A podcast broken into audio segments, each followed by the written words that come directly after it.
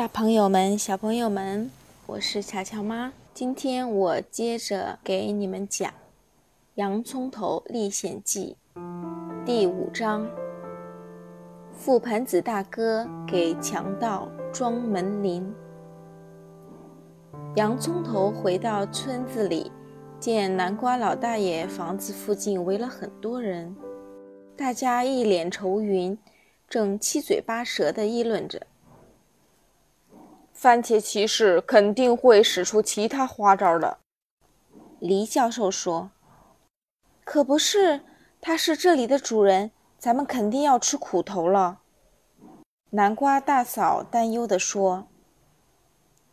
小葱太太十分赞成他的话，伸手抓住丈夫的胡子，牵着就往家走，嘴里不停地嚷嚷。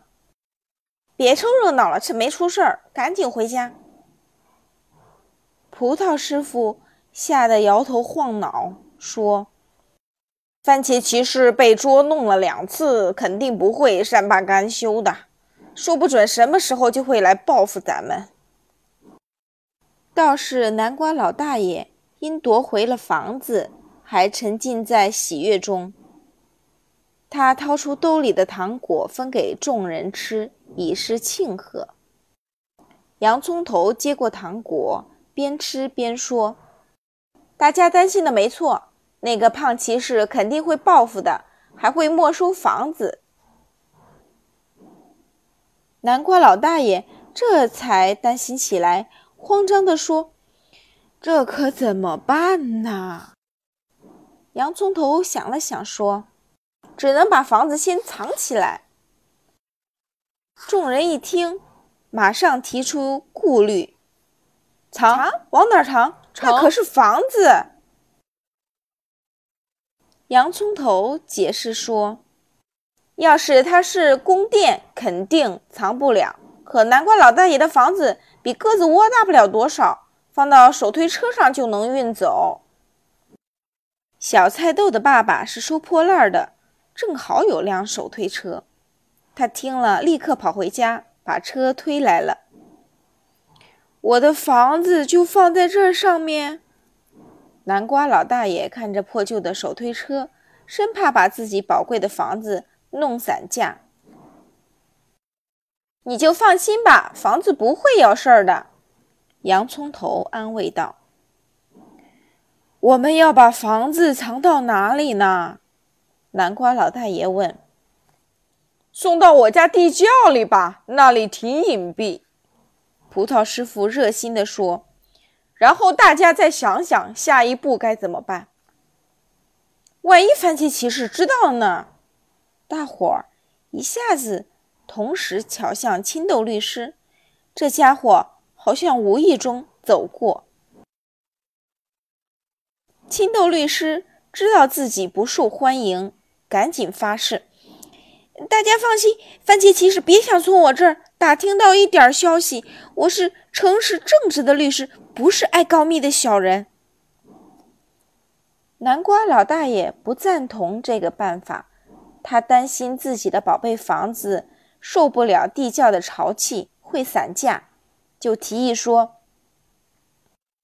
不如藏到树林里。”可是藏到树林里，叫谁看守呢？洋葱头问：“树林里，我倒有个熟人，是覆盆子大哥。”黎教授说：“小房子可以托付给他，咱们先去那里看看吧。”大家就这么说定了。小房子很容易被装上了车，南瓜老大爷依依不舍地跟他分了手。小房子似乎都没个鸟笼重。很快被众人推进了树林。覆盆子大哥住在一个带刺的栗子壳里，那里虽然窄小，却足够他住了。他把自己的全部家当——半把剪子、一把生锈的刀片、一根穿了线的针及一小块干酪——全都放了进去。他听完大家的话，说。我在栗子壳里住的挺舒服的，干嘛要搬家呀？这房子虽然很大，但毕竟不是自己的家。但他是一个热心善良的人，听完南瓜老大爷的遭遇后，便转变了想法。于是，小房子被放到一棵大橡树下。大家帮覆盆子大哥搬了家后，就离开了。就剩覆盆子大哥一个人了，他很担心。这么大的房子太显眼了，要是被强盗盯上怎么办？他左思右想。终于有了主意，他在门上挂了个铃铛，铃铛下面贴了张字条，字条上写着：“强盗先生们光临时，请务必按铃，我马上就开门，请你们进屋亲眼看看，这里实在没有东西可偷。”他的担心不是没有理由的，小房子很快就被强盗盯上了。半夜时，强盗粗鲁地按起了门铃。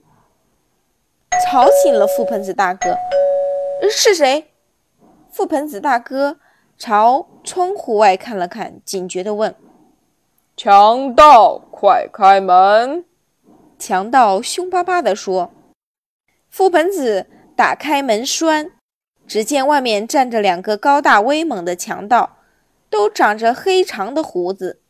他们一进屋就东翻西找，十分粗鲁。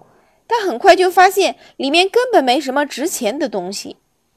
覆盆子大哥稍稍松口气，说：“字条上都写了，里面没东西可偷，这下你们你相信了吧？”